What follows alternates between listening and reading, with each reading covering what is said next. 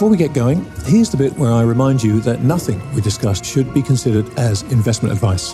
This conversation is for informational and hopefully entertainment purposes only. So, while we hope you find it both informative and entertaining, please do your own research or speak to a financial advisor before putting a dime of your money into these crazy markets. And now, on with the show.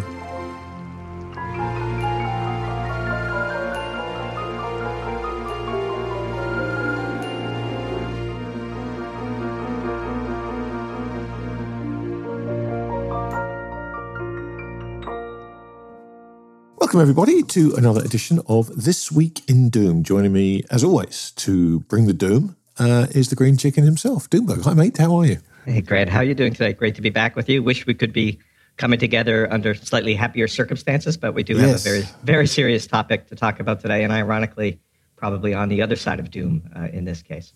Yeah, no, exactly right, exactly right. And the, the the, the the topic at hand is the recent chemical spill in Ohio.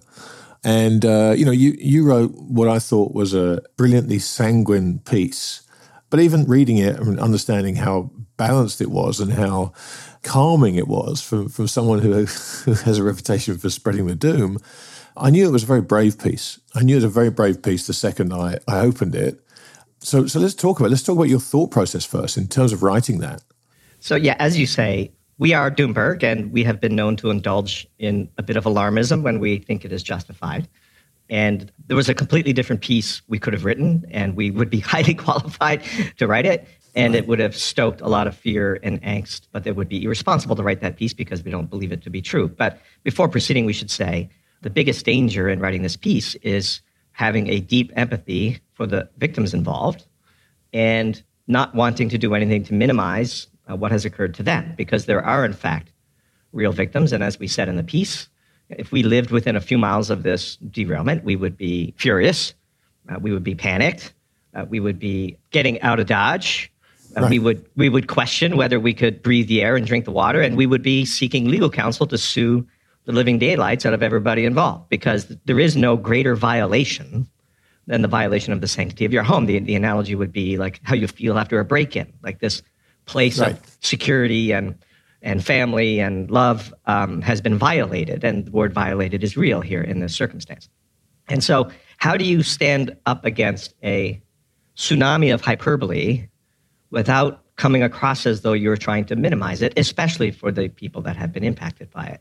And that was the part that we struggled with the most. First, with the decision whether to write it, because believe me, the easy decision would have been to just let this mania come and go and not get yep. involved. But also, how do you do that in a way that doesn't minimize, again, the impact on real people because the impacts are real and the people are real? And in searching for an analogy for today's recording, it, the best I could come up with is sort of a plane crash, right? So if a plane crashes, it is extraordinarily tragic for the people involved. And the last thing the family of the victims want to hear is how safe airplane travel is on average. Right, right, right. right? Because, you know, for them, uh, yeah. airplane travel is, is not safe at all. And their loved ones have died and or been seriously injured if they're lucky enough to survive it. It's not a perfect analogy, but it's the closest one um, that I could come up with. And then, of course, the other danger in writing this piece, of course, is now we have been tagged in every crazy hyperbolic tweet with an expectation that we're going to um, engage in a back and forth with the authors of that hyperbole and somehow rebut it. And it has basically made our use of Twitter impossible in the last few days. And I've just given up because Twitter, as you know, uh, and as you tweeted this morning, is dissolving very quickly into a, a, literally a toxic hellhole. And on top of all of that, this derailment in particular has become a deeply and cynically political issue very quickly. You know, for the first week, it was barely covered in the media. And then all of a sudden, it became the center of the news cycle. And very quickly, people, you know, resorted to their sides, and this became about, you know, um, Biden and his, you know, Secretary of Transportation and their mismanagement of things, as opposed to let's actually take an assessment of a what occurred, um, b what it reveals for risks that we're taking as society, and c what should we do thoughtfully uh, to abate those risks on a go-forward basis. But that that conversation is just drowned in the noise, and our piece is drowned in the noise. You know, if you look, just look at the Twitter analytics, uh, some of the most egregious exaggerations and hyperbole are getting three, four, five times the views and engagement that our piece got, which is fine. Uh, we expected that, but it had to be written, and so we wrote it. That that's sort of the bottom line. Well, look, we'll come back to the piece itself and, and what you said in a moment because um, you know it bears repeating in a forum where people can actually listen to the reasoning behind it rather than just read the words and have like a fixed understanding of what it was you were trying to say, right? Because oftentimes that's the problem. But for me, it's been so interesting to watch this story uh, emerge because it, obviously it, it happened, and the initial reaction from people was uh, this is being covered up and they're arresting journalists and it's uh, you know why is no one hearing about this outside of ohio? Why is this being covered up? And it went full conspiracy theory straight away. And then obviously that proved not to be the narrative the media narrative. Then it provided a, a fantastic vehicle for not just conspiracy theorists but also uh, environmentalists. And it just became as i watched it just kind of morph and change in the public conscious. It just became a means to an end for anybody that wanted to kind of tack any kind of political bias onto it. It provided the perfect vehicle. And that's why I thought your piece was actually so important, is because A, you come at it with the right background, B, it was devoid of hyperbole, and it was the only piece, literally the only piece I saw that was saying, okay, everybody, let's put all our biases aside for a moment and let's look at the facts and let's try and understand what actually happened here. Just facts, not opinion, not bias, just facts. And that's why it's so disappointing to me that you say that this piece has been drowned out by this tsunami of hyperbole, as you so beautifully call it. Yeah, and it's been amazing to watch. And of course, you know these things, but when they strike close to home, it just happens to be an area right. that we, we know a fair bit about. Actually, I know some people who live in East Palestine, for example, and I know many people in the industry, and I've had lots of conversations with them, which we'll get into a little later on, about this event and what it means. There is a serious conversation to be had here. But when you dissolve into unserious, you know, all of the worst aspects of social media, then it drowns out that conversation. And, and it very quickly causes political polarization and it becomes um, a game of gotcha, team sport gotcha, as opposed yeah. to everybody, let's huddle up and let's figure out what the best way forward is for society, given all of the trade offs.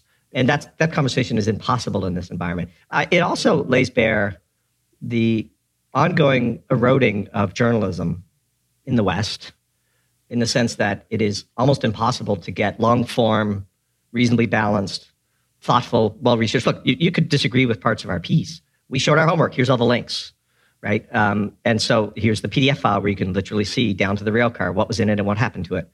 You don't get paid to do that, of course. And, and look, we should, we should just be honest. That piece cost us money. Like it's not like you know we we issued it for free, and then we have a wave of unsubscribes from people who are blinded by their hatred for Biden and can't imagine that we would say that the EPA, EPA in this regard should be trusted. Like, and we knew that would happen, um, and we knew that it would make our lives miserable. For but like, don't not saying that to, to draw sympathy, but I only point that out because um, the articles that do make money are the ones with the outrageous headlines and that feed into the, the fear machine. And again, coming from Doomberg, it sounds slightly hypocritical, but at the same time, we've always sort of had a bit of a cheekiness around Doomberg, and we've always written what we believe to right. be pieces that are true and that are serious and that point out interesting things about the world. And so, um, in this case, if there were doom, you know, uh, on the national level, uh, we would be the first to be writing about it because it would be fantastic in the, in the raw, most cynical sense, as in the sense that it would bring an awful lot of eyeballs. But that's not the piece we wrote. That's not who we are. That's not the piece. You know, I wouldn't wouldn't feel comfortable doing that.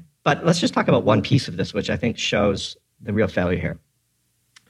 What do you think the most controversial thing in our piece was? And I, I won't make you answer it because I'll just pose it as. I would imagine it was your faith and the fact that you trusted what the EPA told you. Correct. That, that, that's it. Right. Okay. Yeah. That, that doesn't surprise me. Doesn't surprise dozens me. and dozens and dozens of how how naive are you? You're in the yeah. you're in the can for Biden. Yada yada yada. Um, there, there, there is. I, love the fact that the, that naivety. It's just one dot to therefore you're in the can for Biden. And look, Biden is currently the president, and we write critically about politics as it pertains to the industries we cover. And so we've only ever existed under a Biden administration. And to be fair, we would probably be considered more conservative than liberal and probably more libertarian than Republican. Yeah. Um, but we're not afraid to give credit where credit is due. For example, with Gavin Newsom's U turn on nuclear power, uh, we were the first to say yep. that was the correct decision. Uh, kudos to him for having spent his political capital to make that happen. Um, and so when we see what's going on and we see you know unfairness on one side or the other, we're not above pointing that out. And that, of course, enrages people who have sort of a. Yeah, it's like pick a team and stick with yeah. your team. Well, let's just talk about the EPA.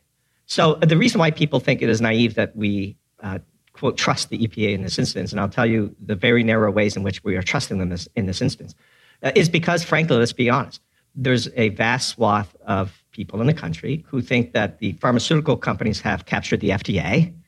And in the post COVID world, that means that all industries have captured all regulatory agencies, and no regulatory agency can be trusted on whatever's in the headline of the day. Having spent more time than I wish interfacing with the EPA, I can assure you that anybody who thinks the EPA is going to go light on the chemical industry for a spill has never interfaced with EPA.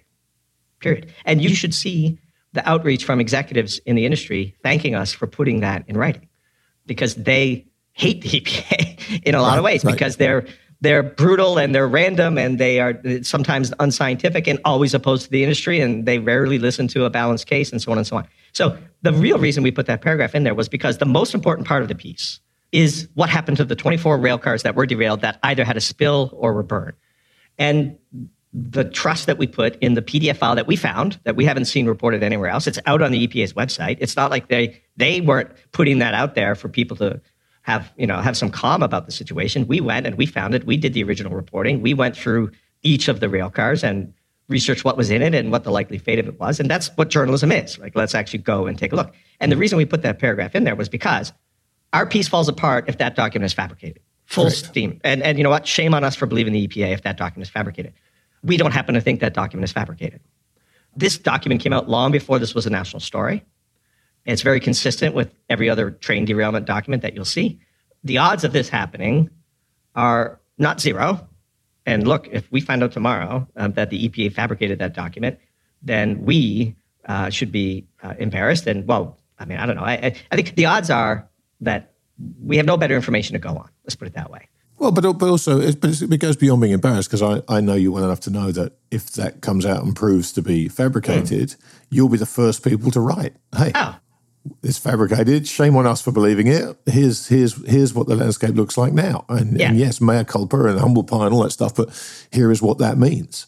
And so, as long as that document is true, and I believe it to be true, and I would be shocked that that document would be fabricated, then the rest of the piece we stand behind. Like it, it, here's the thing we take risks as a society all the time. One of the big challenges that this situation reveals is that there are swaths of the population who are taking serious risks that they're completely unaware of. And they're not the ones being compensated for that risk, of course. I mean, um, and so for a variety of historical reasons, which we can get into, there's a lot of hazardous materials making their way around the country every day that you know, come dangerously close to huge population centers because of the way cities grew up or, and railroads were first laid down. And there's a real issue here. There's a serious discussion to be had. Um, and so, yeah, like in my our view, the EPA would not minimize the severity of an industrial accident of this type. Period. Quite the opposite. Um, well, listen, let's get into the piece itself because um, you know there'll be people listening to this that haven't had a chance to read it yet or read it, and I think this gives a much better opportunity to talk about the piece itself rather than just put the the piece out there. So why don't you walk us through it and we'll kind of dig into it from there. Sure. So there were 24 rail cars that either were breached or caught fire. And that document that we've just referenced gives a full accounting of all of that. Now, before diving in, we should say the single greatest antidote or cure for fear is knowledge. Right. And when we were writing this piece, we sort of got it out pretty quickly because two things. First of all, the hyperbole was just exploding. But second, literally had heard from friends in the media that both, you know, uh, Jesse Watters and Tucker Carlson were going to run pieces that evening on Fox News, calling this the Chernobyl of Ohio, and um, you know, really inflaming um, the situation. And we felt it would be a service to our readers if we could get it out before those broadcasts hit the air. In hindsight, uh, after watching them, Jesse Watters did go full uh, Chernobyl yeah. And Tucker had a slightly more balanced uh, segment, which is fine. Okay, 24 rail cars. So that already, just knowing that there were 24, some were burned, some were spilled, um, what was in each of them, and let's put our hands around it. And once you sort of can put finite measurements around the problem, then you could begin to rule out sort of the devastating uh, um, hyperbole. Like I saw some of the crazy stuff we saw. One tweet that got went viral was, "This is the deadliest environmental disaster in the history of, of the world." we last we checked, somebody had to die for something to be deadly, and we're unaware of any fatalities, uh, right. at least yet in this instance. But, but, say, the, but, the, argument never stops there because people say, well, the, the long term effects people will. I would say the people of Bhopal would disagree. Um, that was that was the one that came to my mind as soon as you said that. Yeah, exactly. Uh, and and you know, um, and again, this that the, the entire Mississippi uh, River has been polluted, and people should be you know getting bottled water as far away as Mississippi, which we mentioned in the piece. Like, okay, all right. So let's go through them. Two hoppers of solid polyethylene were burned. What's polyethylene? Polyethylene is a garbage bag. It's a plastic bucket. Like that is what polyethylene is used to make. It's used to make um, pipes as well. And solid polyethylene is the equivalent of burning a giant pile of trash bags. Nobody should get close to any fire. Campfires have all kinds of toxic chemicals in them. This is the equivalent of a very hot fire. Polyethylene, you know, structurally pretty similar to say diesel or gasoline. It's going to burn. It's going to burn hot. It's going to burn black. There's going to be some soot. It's it's ugly, but this is not, you know, a catastrophe. Four hoppers of solid polyvinyl were consumed in the fire, and this is more dangerous plume. It produces some HCl, and so you wouldn't want to get close to that either. But as we said in the piece, um, polyvinyl is is used to make PVC pipes, which every home, basically every modern home in the country, is filled with them. And every major house fire has a lot of PVC that's burning in it. And when we have a house fire, you don't evacuate, you know, multiple blocks uh, because there's a house fire. Um, one of the hoppers, and when I say hopper, it's just it's a different form of a rail car. Um, yep, hop, yep. you know, transport solids uh, basically. Uh, one hopper of wheat was burned, which is the functional equivalent of burning wood. One boxcar of medical grade cotton balls were consumed. One boxcar of sheet steel w- was damaged. One boxcar of frozen vegetables was consumed. Um, there's one that we don't know what it is. It's just simply had the label powder flakes, and it looks like it was partially burned and the fire was extinguished. One tank car of propylene glycol was spilled into the environment. Propylene glycol is, I think, 99% of what goes into de-icing fluids in the US. It's a different chemical compound in Canada. And we've all sat on planes and had yep. propylene glycol sprayed up and down the outside of the plane, and that stuff falls onto the ground. And some of it is sometimes partially recycled, but by and large, you know, the stuff goes into food as a preservative and so on. So we would put that in the wish we hadn't spilt it, um, but probably not a catastrophe. Now, there's a couple of sort of more exotic chemicals. Um, one tank car spilled a little bit of ethyl hexyl acrylate. Um, this is a pretty reactive monomer, but it's moderately hazardous and readily biodegradable two tank cars of petroleum lube oil were spilled. We've had all kinds of oil spills in the country. Um, two tank cars is relatively inconsequential, except, of course, again, in the local environment and yep, in the creeks yep, no, and all of those things. Yes. One tank car of diethylene glycol was fully breached, and a second lost part of its load. That molecule is biodegradable, is low toxicity. Again, by the way, this is the perfect example. Diethylene glycol has been used historically as a poison because people will drink it. You don't want to drink diethylene glycol; it'll kill you. Right, right toxicity, you know, you don't want to. Everything can be toxic at the right concentration, which is something we can talk about later. Um, this has low potential to absorb in soil and sediment. It's it's low toxic. Um, one tank car of butyl acrylate was either lost or burned. They're not quite sure. And then finally, one tank car of polypropylene glycol uh, was breached, and that material is relatively benign. So that's 19 of the 24. So you could sort of put those on one side. By the way, none of the chlorinated materials were spilled; they were all burned. So all of the materials that were spilled, at least according to the EPA document, were basically oxygenated hydrocarbons, which by and large are biodegradable and over time in the soil, you know, nature has a way of healing itself. Right. Now the five tank cars at issue of vinyl chloride. And vinyl chloride is a, is a very dangerous molecule. Five of them were basically undamaged by the initial derailment and fire, but over the 72 hours after the initial derailment, the local authorities, who uh, emergency response teams and so on, became concerned that these tank cars could explode. Um, it was a, it's pressurized, really. You know, like this is a gas that has been basically pressurized for shipping, and and if it gets too warm um, or a variety of other challenges, it, the thing could blow up in a very very dangerous explosion. And so they made the decision with foreknowledge and forewarning to the community, and they evacuated uh, a further perimeter around the area. And they basically did a controlled burn uh, uh, of these five tank cars of vinyl chloride. That is the most serious thing that happened here. The authorities had a fair bit of time to decide what to do and how to minimize the potential damage, and they executed it quite well all told. Now, what you see when you see that giant black plume is things going way up into the air and then drifting off into the atmosphere.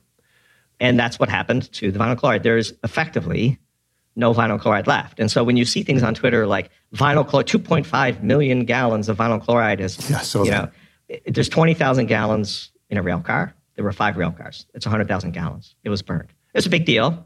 It's a huge deal locally. But at the same time, this is not Chernobyl, right? And so what do you do with this information now? Well, the first thing you do is is you can now do a proper risk assessment. And look, uh, your podcasts always begin with "This is not investment advice," and I would say, uh, even more importantly, this is not safety advice. Like we we we've had, of course, many people from the region reach out to us and what should I do and should I be worried? Yeah, I, I, can't, right, right, I, can't I, I, I can't tell you that. It, it would be irresponsible for me to tell you that. But having a fair bit of experience with industrial accidents like this, by and large, this is a, a serious event, but it is not Chernobyl. So five rail cars of vinyl chloride were burned. You dilute the, the, the product of that burning into the atmosphere, and basically, the further away you get from the event, the less consequential it will be for you. Now, to the locals, they should be rightly angered, as we said. They, they should be seeking restitution, um, and they should be compensated for the trauma that they were exposed to through no fault of their own. And we'll get into where the accountability lies here, in our view, and what we think the logical next step should be in our view. But that's just a framing. And once you have your arms around the totality of the event, then you could begin to rule out some of the more hyperbolic stuff that you see on the internet. And that was the real point of the piece. Here's a document. Nobody's talking about it. It tells you exactly what's in it. Let's systematically go through each of those rail cars and give you finite set of facts that you could wrap your head around to properly put this event into focus. Well, uh, okay, so let's talk about the response. We'll get into the roles that the various protagonists played in this in a second, and as you say, we'll get into your suggestions about what it means and, and what should happen. But let's talk about the response. Let's talk about the response from people and what this says about society and about our declining ability to process any kind of news without it becoming either one thing or another. It's it's there's no there's just no balance, right? It's it's one end of the spectrum. It's either this is a complete disaster, and you know to see things like Chernobyl used as comparisons it was laughable to me. To be honest with you, I just was shocked that people would jump to that so quickly. But I guess I shouldn't have been. Or people will say, well, this is just irrelevant. This is people making a fuss about nothing. Because, you know, as, as I think you went to great pains to point out in your piece, this is something and there are things to be upset about, but let's just try and keep it in perspective. What is it about this lack of perspective that everybody seems to have today that is so problematic? Okay. You said something earlier that I didn't address that I think explains this entire affair. Because look, derailments happen on average three times a day in the US, and a fraction of those derailments involve hazardous materials, and a fraction of those derailments involve leaks into the environment. And we started this piece with the story of a vinyl chloride leak that happened 2.5 miles away from the Philadelphia International Airport. Right. And again, while this was a complete tragedy for the local people involved, they didn't shut the airport down. Thousands and thousands of people traveled through that airport, totally unaware of what was going on 2.5 miles away. But anyway, I digress the arrest of the reporter is what caused this otherwise right. unfortunately regular event to have been blown into the conspiratorial arena. What are they hiding from us? Right? And that event which was when you actually watch the totality of the event and you see what happened but it doesn't matter. The cover up right is always worse than the crime. And yes. nothing drives the clickbait industry like big government and big industry colluding to cover up a far more serious incident in the name of preventing panic, let's say. So the arrest of that reporter was the seed that you know bloomed into the mania that we see today, in my view. Now, what was that, what was the reality for people who don't know? What was the reality about that arrest? So it was at a Governor DeWine's press conference in Ohio, and in the view of the police, this reporter was being um, loudly disruptive while the governor was speaking. And the arrest didn't go very well. And so if you watch just the end of the arrest, you think that there's, you know, this is a far more serious circumstance than it is. I think it was a catastrophic mistake to arrest this reporter for a variety of reasons. not the least of which it's the seed that caused this bloom that we're now all, you know, uh, wading through. Um, right. It was a decision made by somebody. It was, I believe, an incorrect decision, but it was not, in our view, proof of a cover up. But that's how it was spun, and that's what drove this thing out of control, uh, in our view. And what that means, of course, is in this new media environment, back to your original question, you have to be extraordinarily careful with how you manage the communication around such topics because, unfortunately, for reasons justified and unjustified, the faith in our institutions, especially in the US, has probably never been at its lowest. And that's sad, and that's a deeper problem that goes well beyond this derailment. And I don't know what the solution to that problem is, but it, it is a really, really serious one. Okay, so let's then get into the various protagonists in this situation and your assessment of culpability, of what perhaps they should do to change things going forward. Let's start with the US rail industry, which, as you said, there are there are regular derailments. It's a hazard of doing business on railroads. Let's talk about their role in this whole thing as you see it. Yes. Yeah, so before we dive into the railroads, let's just say at the highest level, in order of safety, pipelines are safer than the railroads, which are much, much, much safer than trucking. Than roads, yeah, yeah, yeah. And so, um, as we said with the opening analogy, the rail industry's PR around this incident is going to be we are the safest, you know, extraordinarily safe. Um, air tra- airplane travel is much safer than driving a car. That's essentially what right, we're going to right. be saying. And, and, they will be right in that. So we'll come back to that later uh, when it comes to um, it. This might be the safest way or a safe way to ship something, but does it actually need to be shipped is an entirely different question that I think the chemical right. industry needs to ask. Okay, the U.S. rail industry is essentially an oligopoly with extreme rent-seeking powers. So the rail industry doesn't actually produce anything; it just moves stuff around. But it is extraordinarily critical to the operation of our economy. So much so that even though we are libertarian oriented, there's going to come a point where we have to ponder whether this isn't truly a public utility. And there's basically four major US rail companies in the US, and they have something like 85% market share. And then when you go locally or regionally, they basically have, in many instances, effectively a monopoly. And because they have become the darling of Wall Street, because they have monopolistic pricing power and a history of showing a willingness to use it, they have underinvested in capacity, they have underinvested in maintenance, and they have underinvested in labor to the point where the industry is breaking down.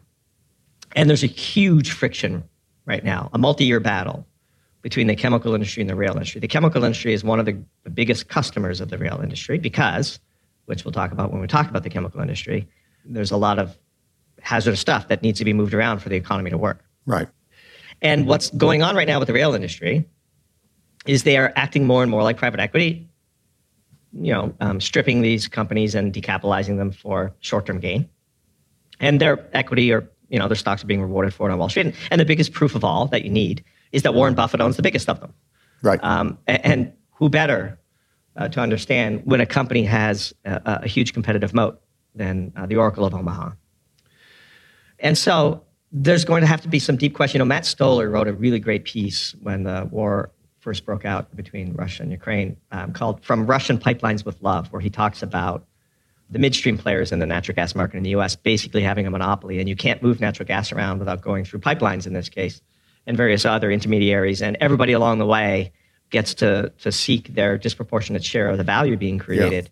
Yeah. And, and it just drives huge challenges. And here, the rail industry look, they're the darling of the pension funds. They just look at look at the cap table of all of these publicly traded rail companies, and they're filled with high yield, safe bonds that produce, you know, exactly what a pension fund needs, all the way out to 2050, 2060. You can match your liabilities with your assets and and your payment streams and your cash flow streams perfectly, and and they're also the darlings of Wall Street because actually, if you just look at the last few years, the ratio of dividends paid divided by capital invested is ever growing. And I talked to a really close friend last night in the industry. I won't name which industry or, or you know who he was, but we had a very long couple hour conversation, and it was nice to get caught up with him. And and he was very appreciative that we wrote the piece that we wrote, and he's dealing with this firsthand. And his point was Wall Street does not value investment and maintenance. What's the return on maintenance? Like in the long term, the yeah. return on maintenance is very clear.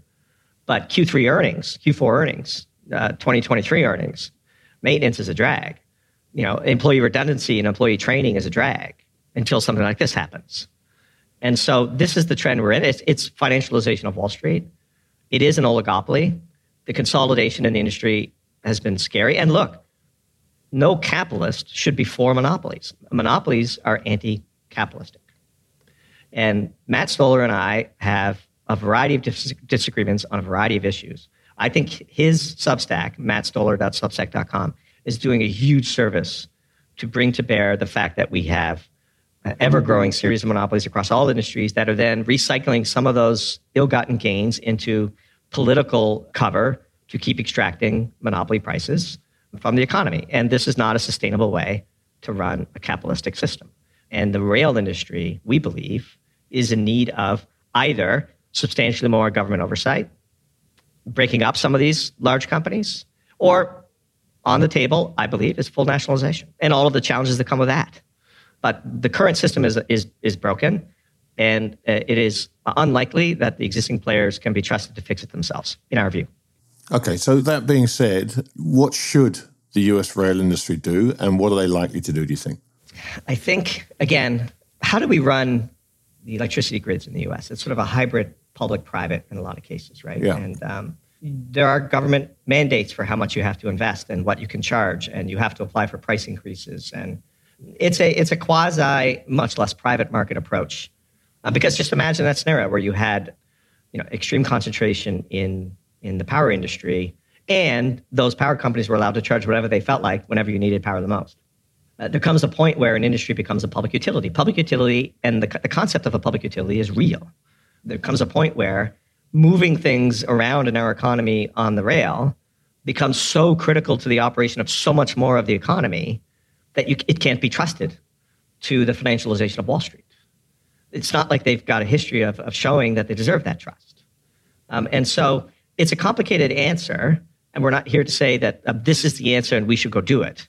This is the problem, and it needs a different answer than the one we have today. That's about as far and as comfortable as I'm willing to go as it pertains to the rail industry. Well, it's interesting. You know, I, I grew up in the UK, and, and when I was growing up in the UK, the British Rail was a national utility. It was nationalised, and you know the jokes about British Rail being unable to be operated properly and efficiently, and always trains being late and what have you were were universal. And then at some point, they basically sold off British Rail and privatized, and people bid for different sections of the network. And that's what ended up happening. There's, a, there's you know Southwestern Rail and there's Southeastern Rail, and there's all these different private companies that have run the rail network. It really hasn't got any better. In fact, as time has gone on, I guess perfectly predictably, it's gotten worse for all the reasons that you talk about in terms of you know lower maintenance and trying to squeeze every last drop of profit out of a business and going light on staff and um, you know it, it, it's just that's the that's the cycle of these things. But in the UK, the railroads are very much thought of as a people moving business because the UK is is smaller. Everybody not everybody, but a vast majority of people get public transport into into work, for example. So the trains are really thought of as a people moving utility, not a goods using uh, moving utility, because the the road distances in the UK are small enough that trucking is arguably way more important, and that's a big difference between the US and the UK in that you know so many more people drive in the US and the and the railroads seem to be certainly to my kind of casual observation much more about moving stuff around than people. Yeah, and the U.S., as you know, has vast distances, and while there are concentrations of um, production in various parts of the country, there is also, as we'll probably talk about next, a long tail of small production facilities that many probably shouldn't exist that are again owned predominantly by private equity companies or, or you know otherwise privately owned, that are being run for cash, that are represent significant safety risk to the chemical industry, and probably, um, as we could talk about with vinyl chloride a little later, need to be shut down. Um, right. And and that's a difficult decision to make. There's always a balance. Do we want the chemical industry in the U.S.? Of course we do. The chemical industry underpins 25% of U.S. GDP. So the, again, there are no solutions, only trade-offs. But there is an awful lot and I mean an awful lot, of shockingly dangerous things being transported. And we should take a second and take a step back and talk about the definition of hazard, because um, the media does a poor job of this as well. What does hazardous mean? It could mean might explode. It could mean very toxic. You know, there, there's a lot of different definitions. And so a chemical itself might be toxic, but its spill from a rail car might not be that huge of a deal. You wouldn't want to drink it. Right, right, right. Um, and if it's burned, yes, it's combusted into dangerous products, but so does a forest fire. A forest fire produces all manner of carcinogenic materials and the smoke and the smog and all those other things. But like what hazard means has become so, what's the word for it? Um, you know, it, the media has just blown this up such huge proportions. Yeah, it, eh? yeah, yeah, yeah. Or, or the reverse. I mean, blown up into like, if it, it has the word toxic in front of it, it freaks people out, which I totally understand, by the way. Like the word chemical has a very, very bad brand in the population. So, I'll just give you one small example. Chlorine gas was used as a weapon of war, right? Chlorine gas is critical to the purification of every ounce of water every American drinks, basically, except for those with a well. Like how you handle it, what you do with it, and and in what form it presents itself makes something that is deadly toxic uh, incredibly useful and life nourishing. And so there's a lot of nuance here that people need to come to grips with, which is just very difficult in today's media environment to get a handle on. Let's talk about the chemical industry because yeah, the, I was just going to get to that. Let's yeah. talk about that. We've we've talked about the rail industry. Let's talk about the chemical industry's role in this particular okay situation. So uh, the chemical industry moves around three types of things. They move around starting materials, they move around intermediates, and they move around final products. And by and large, the toxic stuff, with some exceptions, uh, lie in the first two categories starting materials and intermediates. And as we said earlier, pipelines are safer than rail, which are safer than truck.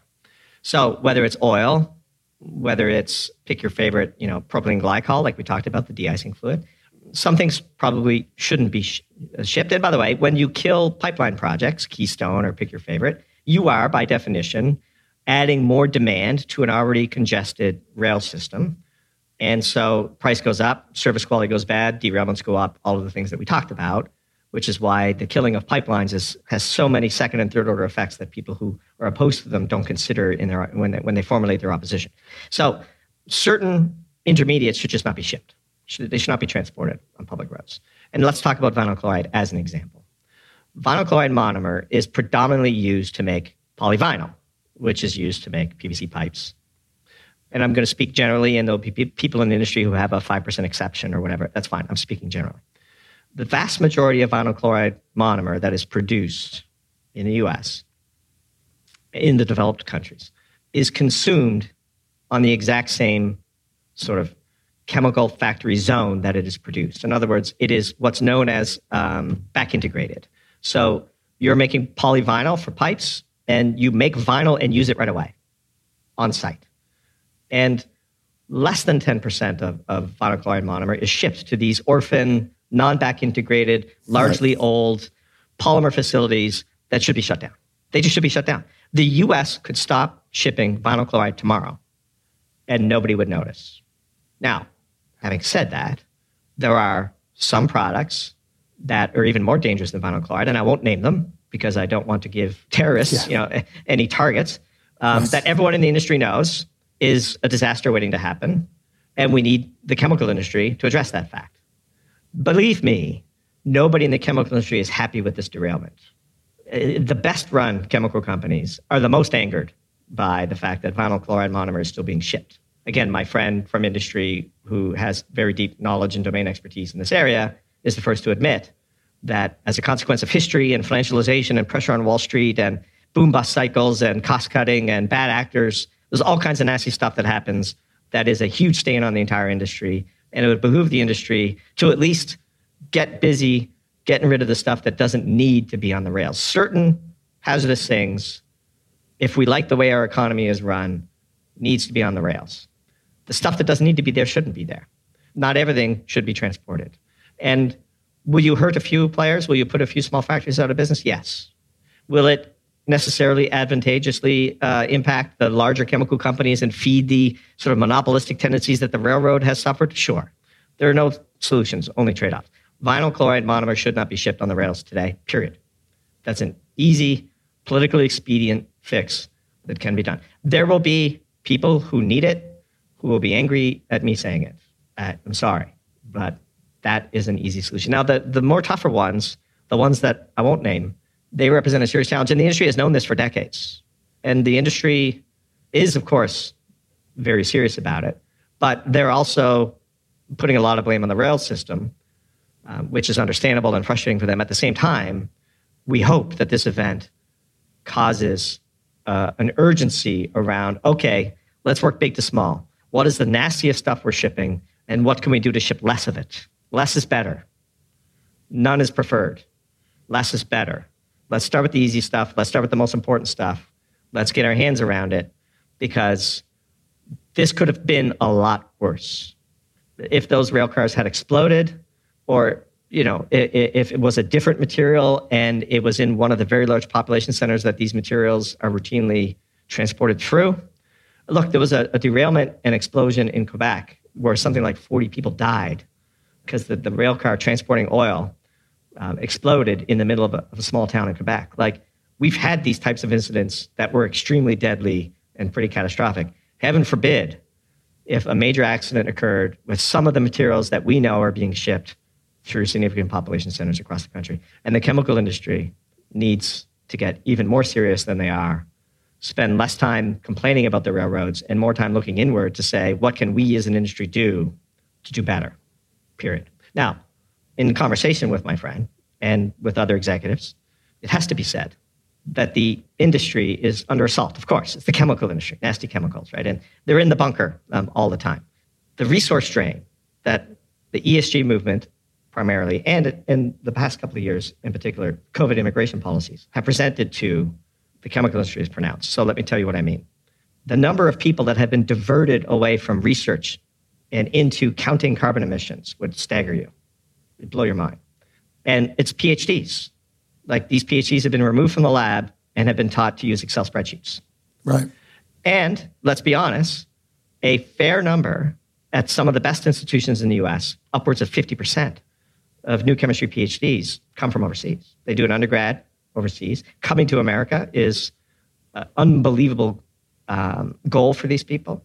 They come here, they get a PhD, they go through the immigration system, they stay, and they work in industry. All of that was thrown into disarray because of COVID. And so not only do we have less PhDs coming out, the ones that are coming out are being diverted into counting the number of carbon atoms on the head of a pin. And so the, the, the policies that we're enforcing come at a cost. Like there is a cost benefit analysis for every decision. And the cost of diverting away these resources from inventing new products, inventing safer ways to do business, you name it, and being redirected towards counting and recounting and you know, looking at uh, various categories of carbon emissions, because these are highly technical calculations that require deep sub- subject matter expertise sure. to execute well. And so there's a, a awful lot of blame to go around here. Um, but the industry could start with what's the worst stuff? and how do we stop shipping as much of it as possible? So you've look, you've, you've you went through in the piece, and you've done a fantastic job here of talking through this in a much broader sense, but coming up with potential, not solutions, absolute solutions, but ways that we can perhaps get better at doing this. When you wrap in writing the piece, having those conversations with your friends, and the response to the piece, how do you sum everything up in terms of what the problems are? What the potential solutions are, both from an industry up perspective, but also from a communication to the public down perspective. What have you kind of learned from this whole process? It's, it's not a happy answer, Grant. My big takeaway is that this entire affair and all of the strains of it that we've pulled apart are nothing more than the manifestation of our broken political system. Um, we are incapable of having lucid, adult conversations about serious topics anymore. And it's a huge challenge, and I don't know what the answer to that is. It, it, it's, it, it's scary, frankly.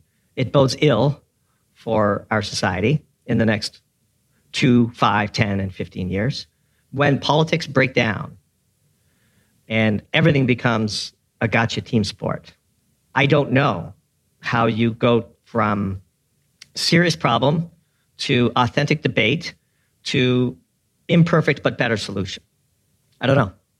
But that's well. We look, I mean, sadly, the response is it's an absolute requirement that you have to put any politics aside if you're going to come up with solutions because they have to be apolitical by by definition, right? You know, the the, the party in power in in a position to make these decisions and Im, and implement these policies have to be able to put aside how that might play to their base if it is a better solution. You know, we, we've seen all this with the, the pipelines and the Biden administration, obviously. We've seen it in Canada with Trudeau. Um, we've seen decisions being made that are clearly not in the best interests of being the best, although not perfect solutions, because of the way it'll play to people's bases. So, I, you know, sadly, you know, I share your fear and I share this idea that until and unless that can happen, there is no chance of being able to just put in place policies that make the most sense. Yeah, let me give you a concrete example. Gavin Newsom, on one side of the equation, was correct in what he did with Diablo Canyon. President Trump was correct to warn the Germans about their dependency on Russian right. natural gas. Um, right. I can say both of those things, ag- agnostic to the fact that one is a hero of the progressive left and the other is a hero of the populist right my opinions on both of them as politicians notwithstanding, it doesn't make me a traitor to either camp to say Gavin right. Newsom was right on Diablo Canyon and President Trump was right on German natural gas policy. Well, but sadly it does. It, it makes I, you a traitor to both camps, right? And that's that's the great sadness here, right? That, that's well, that's the great you know, sadness that that being that being balanced, being pragmatic, and being level-headed is guaranteed to piss off everybody. Right. And hence our our ongoing contemplation as to whether we should just stop being on Twitter altogether. You know, it it just uh, there comes a point where it is just um, unmanageable um, and and bewildering. Um, and I'm sure um, I pro- probably won't leave Twitter, but um, because it is in many ways a fantastic platform that provides an enormous service, like the countless DMs we've been able to have with people who live in the region asking us various questions about about the issue. But at the same time, boy, I mean, when you want to talk about a toxic spill. yeah. go, go, to yeah. Twitter for all the toxicity you could ever have. You know, yeah, Twitter, uh, Twitter is becoming something of a toxic spill all of. Well, listen, um, we still got a bit of time there, so there's, there's something else I want to touch on. There's another piece you wrote about a week or so ago, and that is your piece about we we want to see more, which was uh, another pun about um, using the name of Seymour Hersh. um, and this this Nord Stream pipeline article that he published on Substack. I, I find what's happened around that truly, truly extraordinary to witness. Um, you know, here's a guy, a Pulitzer Prize winning investigative journalism, arguably one of, if not the finest investigative reporters still alive today from an era that is long behind us, sadly, publishing a piece on Substack saying absolutely definitively it was the US that, that blew up the Nord Stream pipeline, going into extraordinary detail about dates and times and people and what was said to who. And of course, the story was based off a single source, which one can say, okay, fair enough. If that's the reason that the New York Times wouldn't touch it or the Washington Post wouldn't touch it because it had a single source, I, I can understand that. So he published it on Substack. What I can't understand is the fact that in the wake of this publication on Substack and the wake of the incredibly serious allegations made in that piece, um, and I'm going to get you to talk about those because you did so brilliantly in your piece. The story then becomes reportable because the story is not necessarily the Nord Stream pipeline, but the fact that a guy with this pedigree has said such and such. And the New York Times and the Washington Post, it will be very easy for them to report about this story all of a sudden. But again, complete crickets, not, not a word of it in either newspaper. The New York Post took a run at it and the news wires, Bloomberg, Reuters, you know, kind of took a, a, a small run at it.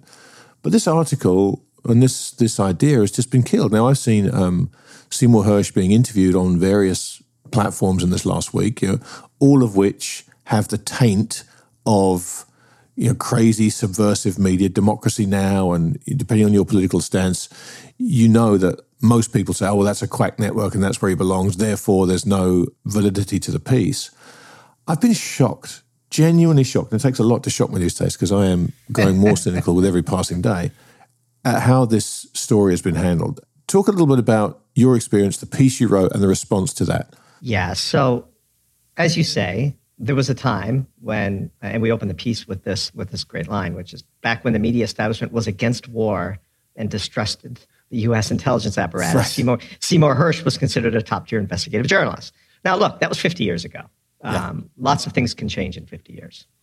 And as we said in the piece, um, he became a bit of a nuisance when he started writing skeptically about the Obama administration, let's be honest. And because, um, yeah. you know, when he wrote about the treatment of Iraqi war prisoners, Abu uh, Ghraib, yeah. Yeah, Abu Ghraib, he, he, was, he was not considered, you know, a quack uh, or past his prime or a crank or a conspiracy theorist. Um, it was only when he began writing about uh, the killing of Osama bin Laden that the media really turned on him, which is instructive in itself. Okay. Yeah. As you said, first thing we did was like, hey, this is a single source. And not only a single source, it's anonymous. And look, we're not professional journalists, but we try to be professional in our journalism. Yes. Um, uh, at Doomberg, like we are sort of citizen journalists, I guess, to borrow a, a tired term. But we try to be professional. We try to show our work. We try to make sure our facts are right. We don't always get our facts right. When we get a fact wrong, we edit the piece. Um, and, and it is what it is. Okay. What is the policy around publishing a piece around a single anonymous source? So we went to the Associated Press and we actually found their written policy. And it's basically in, in the AP, quote, routinely seeks and requires more than one source when sourcing is anonymous. And they go on to say, in rare circumstances, mm-hmm. one source will be sufficient. When material comes from an authoritative figure who provides information so detailed that there is no question of its accuracy. Now, right.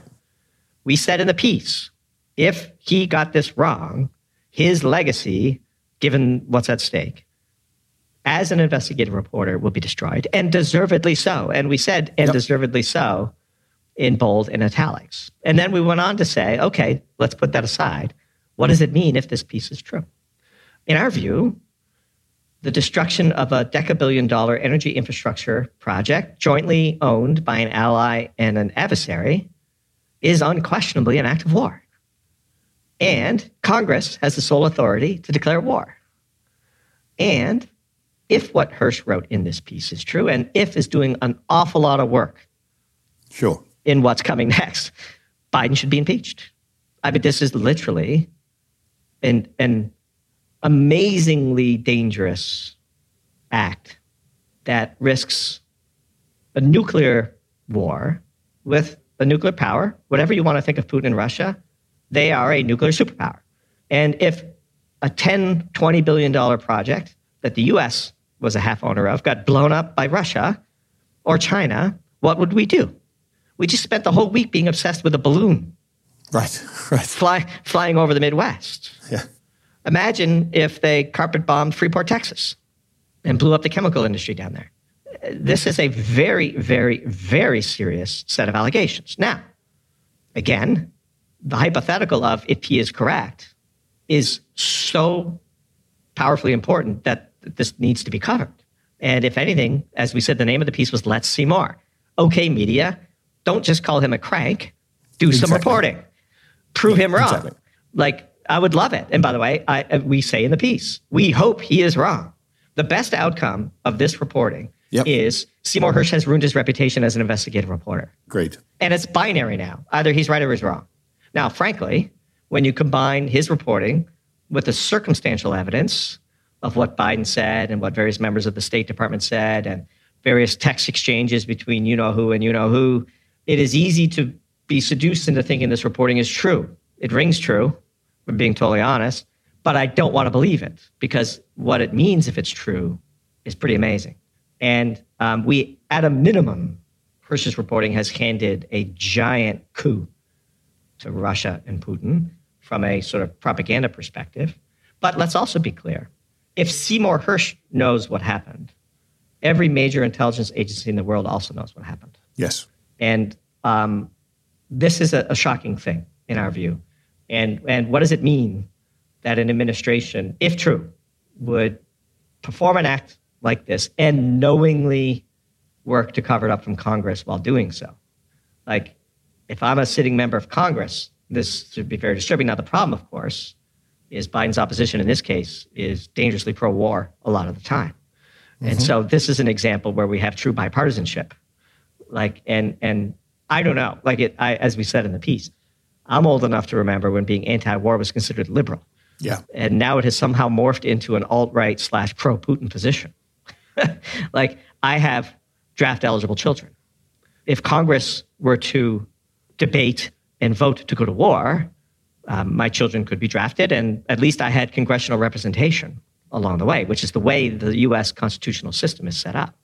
To assume that you could just go flagrantly blow up a decabillion dollar energy infrastructure uh, of both an ally and, a, and an adversary is amazing to me. And by the way, what does this say for Norway and Germany? And what does it say for Germany's stance towards the US? Like, we talked earlier about how Trump, you know, was, was ridiculed for what he said at the United Nations, and I believe it was 2018, warning the Germans about their ongoing dependency on Russian natural gas. Yeah, um, I mean, he was literally laughed at. Yeah, literally laughed at. And and but what does what I mean? If I'm a citizen of Germany, well, what is our relationship with the U.S.? Well, uh, let's let's talk about that because this, and I think this this to me is the crux of the issue. If I'm a citizen of Germany, that's why it's so important that this stuff be covered, right? Because I would wager that the vast majority of citizens of Germany uh, know nothing about this, right? Because I, I, think there's there's there's just this this amazing curtain that comes down over stories like this that somehow become taboo instantly in media right across the world. You know, I looked in the UK uh, papers, you know, respectable papers, the, the, the Times of London, the, the Guardian, the Telegraph, the three big broadsheets in the UK, nothing, not a mention. And, you know, you realize that for citizens to be outraged, which they used to be, let's go back to the 60s and 70s in America and, and this activist investigative journalism era where so many scandals were uncovered the Pentagon Papers, My Lai, which was obviously um, Hersh himself, Watergate. You know, there were a string of scandals that were not only broken by mainstream media outlets, but hammered by those outlets. And, and they took great pride in doing so. Uh, and that's how people obviously found out there was no social media back then. That's how thousands of people ended up marching in the streets was because of the lead taken by mainstream media publications, you know, hard publications back then. Why why is it you think that this has become such a difficult thing to do? Because I always figured going back many years that there would come a point where being able to report these stories again and being the person that exposes this stuff became a badge of honor again, became something that you wanted to do rather than you got silenced. And whilst platforms like Substack afford the opportunity for guys like Seymour Hersh to publish and get out there, it's still such a tiny, tiny avenue to get a message across to the broader public, and most people aren't paying attention. How does that end up, Doomie? I don't know. So, on the one hand, um, we have been huge beneficiaries of the development of Substack and sure. the ability to do long form journalism. It is also true that the mainstream, you know, the, the, the journalists who work in the mainstream media have an incredibly challenging job and are afforded comparatively small compensation for their efforts because the whole media complex uh, has moved away from them. And the advertising model is broken, broken predominantly by Facebook and Google. And um, you'd be shocked at, at you know how much more lucrative it is for somebody to pursue a, a different career than traditional journalism. And so uh, I don't want to just be piling on mainstream media. And it's also true that Seymour Hersh publishes on Substack, we publish on Substack, and a lot of the worst garbage we've seen about this derailment is also appearing on Substack. Right, you know, right, right. Sub, Substack is a, in a way, taking serious risk in its light approach to moderation, which we, of course, have benefited from and approved, but th- that comes with some consequence, including a lot of garbage shows up on Substack too, which then forces you to decide over time which resources are credible and which aren't right. as a consumer. And Hersh's piece, for all of your bemoaning of the fact that it's not reached the mainstream media, I know something about Substack.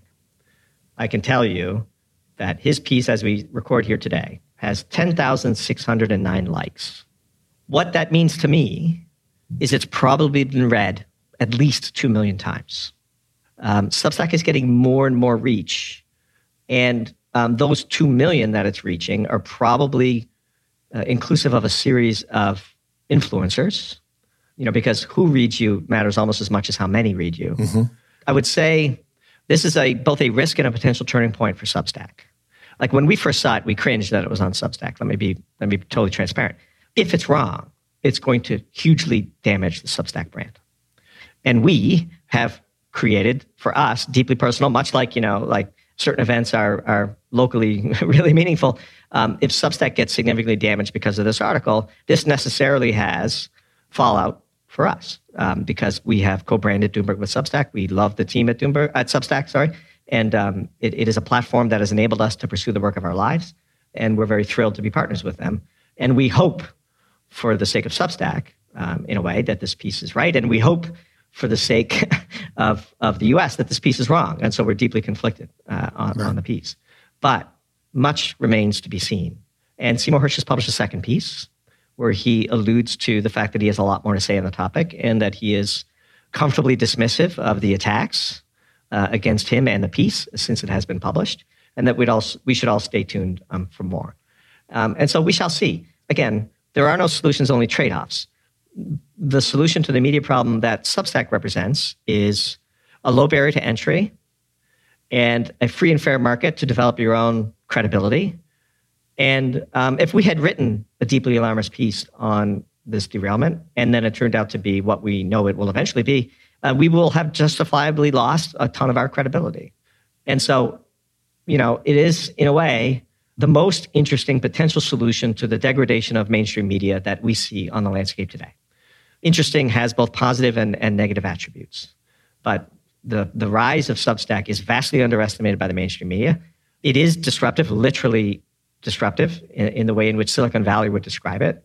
They've made some mistakes. They're imperfect. They're humans. We know most of the main people at Substack, obviously, given our prominence on, on their platform. And they, like everyone else, are human. They wake up, they try to do their best. Sometimes they make mistakes, and then they go to bed.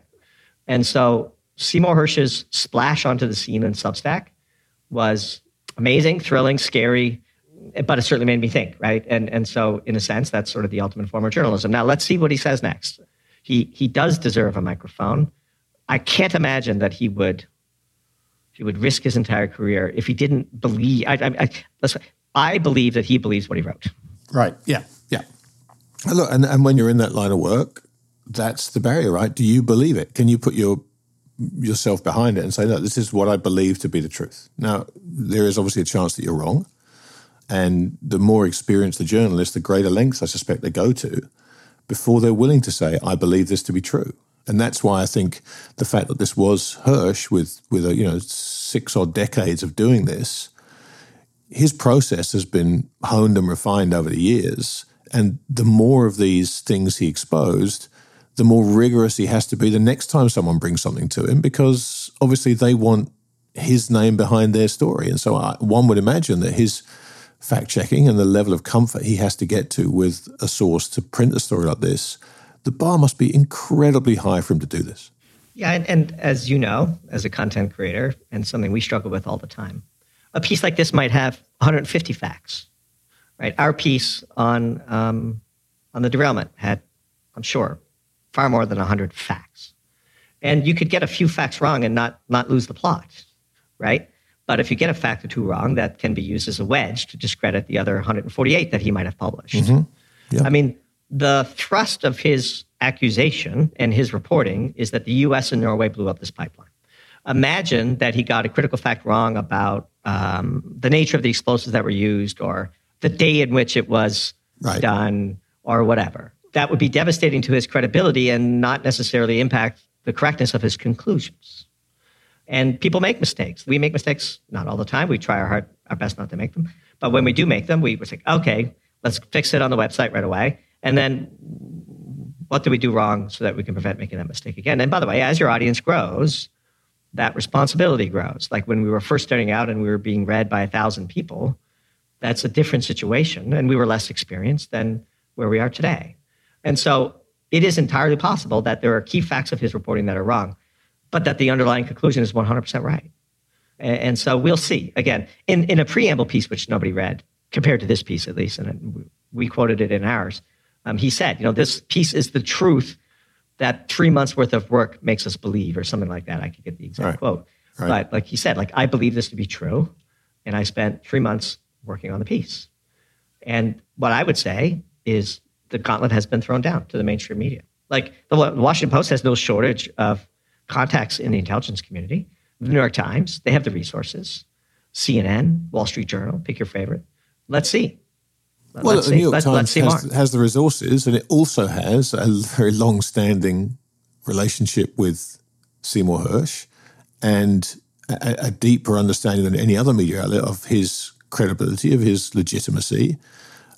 Again, you know, which which is, is why it makes it all the more surprising to me that he's been effectively kind of shunned by that organization in particular. Yeah, and again, that sort of wrapped the whole conversation sort of into a, a little bit of a bow. Like the rise of Substack and the piece, for example, that we wrote about the train derailment compared to the piece we quoted from you know Newsweek is a sort of second order and real phenomenon that is disrupting the manner in which we consume information and entertainment, and um, it's real. And the, uh, unless the mainstream media does a better job of responding to a piece like this that appears on Substack, they risk an ever decreasing relevancy in our discourse. And in many ways, that's tragic. The country was better when people trusted the media and when people trusted the government.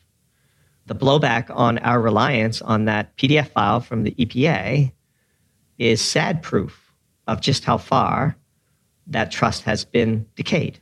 And yeah. one, one hopes that we've not gone so far beyond what is recoverable as a society because that outcome is not a pleasant one. Yeah, look, you're right, and, and that you know that trust, that trust in government has to be earned, and once it's earned, it has to be maintained. And, and successive governments have done a piss poor job of maintaining that. Well, I mean, look, that, that is a that is a perfect bow to wrap around this conversation, and I thank you for for doing this. We're recording this on Sunday morning, so thanks for giving up some of your Sunday morning to, to have this conversation. For anybody listening to this, um, and we'll post this out in the wire so everybody can listen to it. And so anyone that comes across it and isn't familiar with your work and where to find you, just give them all your all your digits and your uh, your ats. So the only digit we're going to give now is uh, doomberg.substack.com. Given my reluctance to even be on Twitter anymore, I hesitate to tell you where you can find us on Twitter. Uh, but uh, all of our writing is at doomberg.substack.com. We publish six to eight pieces a month on energy, finance, and the economy at large, um, mixing a bit of crypto once in a while. And so uh, appreciate the opportunity. Glad we're making this free uh, for everybody, just like we did uh, on the piece. And thank you, Grant, for developing such a great platform for, for us to have this conversation. All right, my friend. Well, I will. Uh, I'll see you around the farmyard sometime soon. I hope so. Always great to talk to you, Grant. Bye bye.